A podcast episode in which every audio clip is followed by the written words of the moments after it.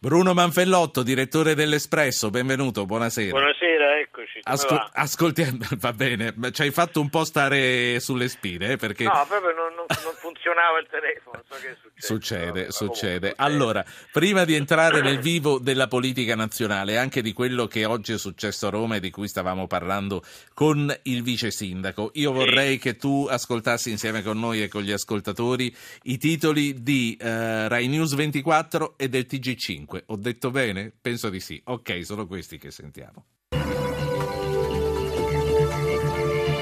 Scandalo FIFA, l'UEFA chiede le dimissioni del presidente, Tavecchio si allinea, ma Blatter resiste, non, fa, non lascio, faremo pulizia, Putin contro gli Stati Uniti ci vogliono danneggiare. Il presidente Mattarella a Londra incontra la regina Elisabetta, poi alla London School of Economics dice l'immigrazione è un'emergenza epocale, sterili gli scontri tra governi e Bruxelles. L'appello di Squinzi al governo, avanti con le riforme, resti determinato, poi critica le manovre anti-impresa, qualcuno ci vede come un nemico.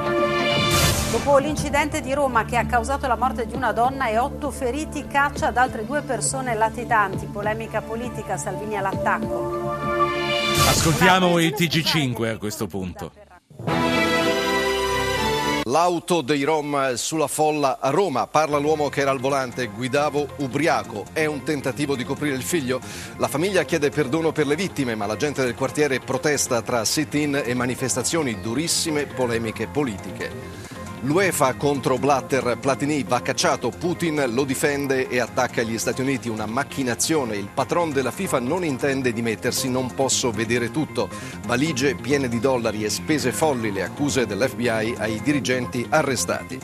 Ultimi appelli in vista del voto di domenica. Renzi, le polemiche le prendiamo tutte, ma l'Italia deve ripartire. Berlusconi e i moderati dovete imporre il cambiamento. Il voto è un dovere. Caos in Campania su De Luca e la lista degli impresentabili. Il numero uno del Fondo Monetario Internazionale Lagarde ammette l'uscita dalla Grecia dall'Eurozona è una possibilità e la BCE incalza, c'è il rischio di contagio. Atene in.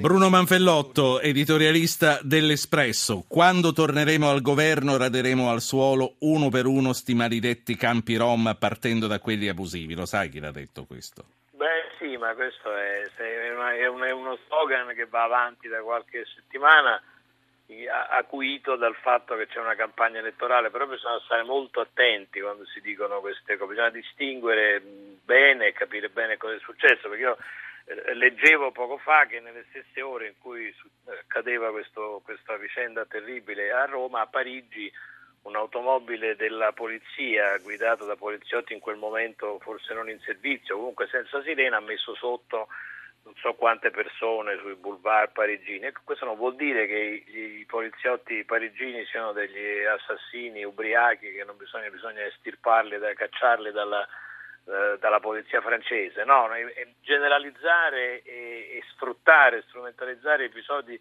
gravissimi del genere è altrettanto grave secondo me. Sì. Sono, bisogna anche abituarsi all'idea purtroppo quando si vive in una realtà multietnica, noi ci stiamo arrivando in ritardo rispetto ad altri paesi. È ovvio che nelle statistiche degli incidenti di questo genere compaiono anche etnie diverse dalla nostra, mi pare una cosa abbastanza... Sì, però qua ancora normale, prima che eh, di cecità multietnica si può parlare di come è la vita e di come vivono le persone che sono all'interno dei campi Rom. Sì, no, certamente, poi c'è quell'aspetto lì, adesso io mi, mi riferivo al fatto che viene accusata un'etnia di una, di una, vicenda di questo genere qua, cioè da questa vicenda che è un gravissimo, drammatico incidente stradale si desume che si devono cancellare i campi rom, questa è francamente volgare strumentalizzazione. Poi c'è un problema che riguarda i campi rom, riguarda i rom, riguarda la loro scarsa o nulla integrazione nella, nella, società italiana, è quello che noi facciamo per questi...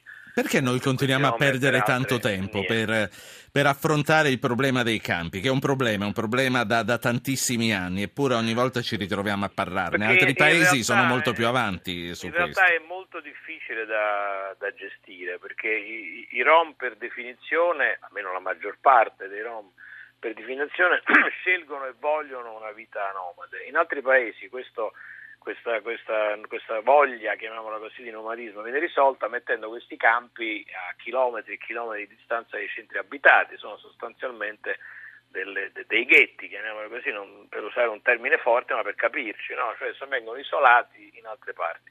Noi questo non arriviamo a farlo, non abbiamo la, la, la cultura, la, la, la, la, scelta di fare, la voglia di fare scelte così, così drammatiche. Quindi preferiamo magari rinviare il problema e non affrontarlo. Eh, c'è un dato obiettivo di grande difficoltà, sono etnie che sono difficilmente sì. integrabili nella nostra cultura, per altre etnie è più facile, no? cioè, è, più, è più semplice eh, che si integrino eh, persone provenienti da altri paesi. Certo. Le persone di cultura Roma hanno questo, questo problema che è di difficile gestione. Bruno Manfellotto, Espresso, sì. eh, io ti ho chiamato soprattutto per parlare di politica perché è questo soprattutto di cui ti occupi. Sono sette le regioni che saranno rinnovate dal voto di domenica prossima, quattro sì. quelle che con ogni probabilità andranno al centro-sinistra. Diverso il discorso per Veneto, Liguria e ora anche la Campania con la spada di Damocle dei 13 sì. impresentabili. De Luca dice che una volta eletto il problema non sarà più tale. Tu pensi che sia così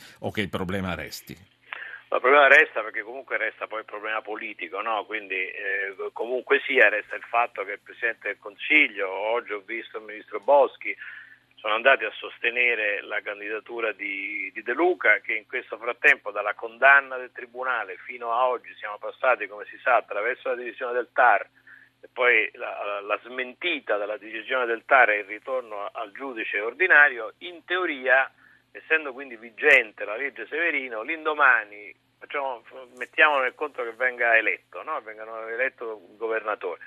Il giorno dopo il, il, il, governo e il prefetto, che è il suo strumento, il suo braccio, in questo caso dovrebbero intervenire automaticamente per sospenderlo da questo incarico. No?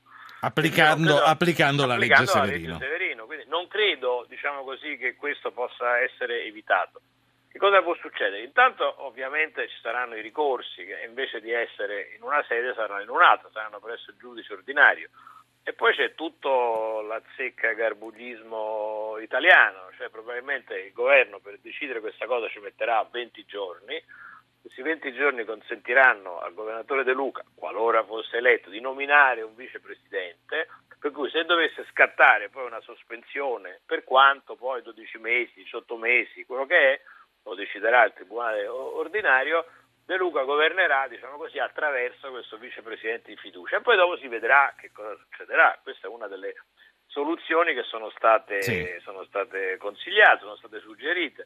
Poi sarà sicuramente una pioggia di ricorsi, come alcuni studi legali sono ricorsi, hanno fatto ricorso contro la decisione del TAR, è probabile che se dovesse passare questa soluzione all'italiana ci sarà un'altra pioggia di ricorsi. No? Ecco. Però resta, resta il fatto... Qui politico. Insomma. Qui sul punto di vista, certo, qui sul punto di vista giudiziario, sul fatto politico c'è oltre a questo anche l'altra grossa questione degli impresentabili. Tu eh, sì. come valuti l'operazione della commissione antimafia? È stata impropria? No, so, dire, che, dire, che, è un pasticcio è poco, insomma, vogliamo essere gentili, poi siamo alla radio, Ma inta... dire le parolacce. È, è stato un pasticcio. Io ricordo che l'altra volta che ci fu una cosa del genere, mi pare che fosse Pisano, presidente della commissione, accadde una cosa simile, la, la, la, la sentenza, chiamiamola così, avvenne uno o due mesi, mi pare, dopo le elezioni. No?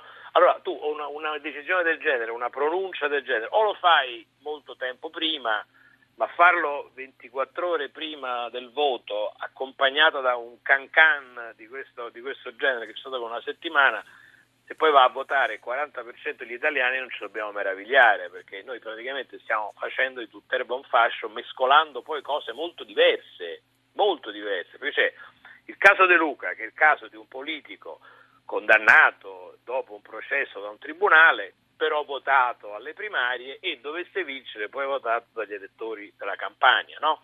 Poi ci sono i cosiddetti impresentabili, quelle delle liste che appoggiano sia candidati di destra che candidati di sinistra, sia candidati di centrodestra che candidati di centrosinistra che sono impresentabili per varie ragioni. Quello è stato indagato. Ma solo per alcune però. Non... Ma solo per... Poi ci sono la terza categoria degli impresentabili, che è quella sulla quale sta lavorando adesso la Commissione antimafia, che è una cosa ben più pesante. Cioè in questo caso dei quattro in Puglia e di quelli che saranno adesso per la campagna, che saranno, si dice saranno altri 10, altri 12, toccando sia partiti di centrodestra che partiti di centrosinistra, questi vengono accusati di collusione con la mafia.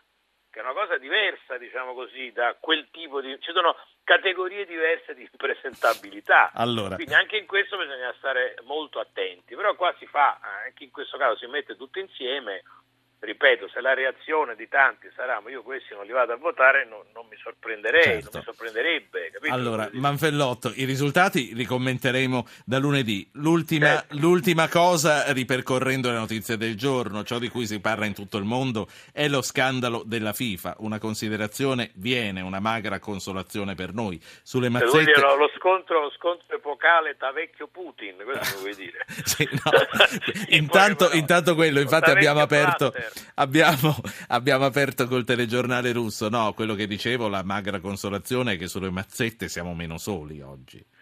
Sì, però guarda, anche questo certamente, io, io poi questa settimana poi ho fatto un pezzo proprio su questo, eh, mi sono dedicato a questo argomento qua, però questo poi non è che deve diventare un alibi, cioè il fatto di essere in, in cattiva compagnia non deve significare che, che, che adesso sono sdoganate, cioè, sì, certo. Questo è certamente, certamente, un mondo a parte, diciamo così. il mondo del calcio è un mondo a parte, come dimostra anche questa vicenda. Cioè, alzi la mano chi non, chi non ha pensato negli ultimi dieci anni che su campionati mondiali e quello che ci sta intorno non siano girate eh, milioni di mazzette. Alzi la mano chi non l'ha detto, non l'ha pensato, non l'ha sospettato, no? Quindi tutti hanno sempre detto questo, ultimo caso quello dell'assegnazione dei mondiali al, al, Qatar, era successo prima con altri, con altri paesi. Quindi anche in questo caso poi deve intervenire la magistratura, in questo caso l'FBI con la sua indagine internazionale per sanare una situazione che dovrebbero essere le stesse squadre di calcio, le stesse federazioni che appartengono alla federazione internazionale a sanare. Cioè io, è questo quello che non capisco. Nel calcio italiano poi in particolare calcio italiano deve decidere se vuole essere come il calcio inglese o come il calcio tedesco oppure no. Sì. Cioè, anche in Germania c'è stato pochi anni fa uno scandalo molto simile al nostro, era uno scandalo di scommesse, era 2005 mi pare. Cosa è successo? Che i quattro imputati principali sono stati presi, processati, condannati da 25 a 39 mesi di carcere e la sentenza c'è stata dopo un mese, scusatemi, dopo un anno. Nel nostro caso noi abbiamo fatto Calciopoli nel 2005, nel 2015 la Cassazione ha confermato che lo scandalo c'era e che l'imbroglio c'era, ma il reato nel frattempo era prescritto. Quindi questo è un insegnamento. Ci salutiamo qui, certo. Per un insegnamento per tutti quelli che si occupano di calcio a continuare a delinquere. Eh. Bruno Manfellotto, editorialista dell'Espresso, grazie per essere stato grazie, con noi questa sera.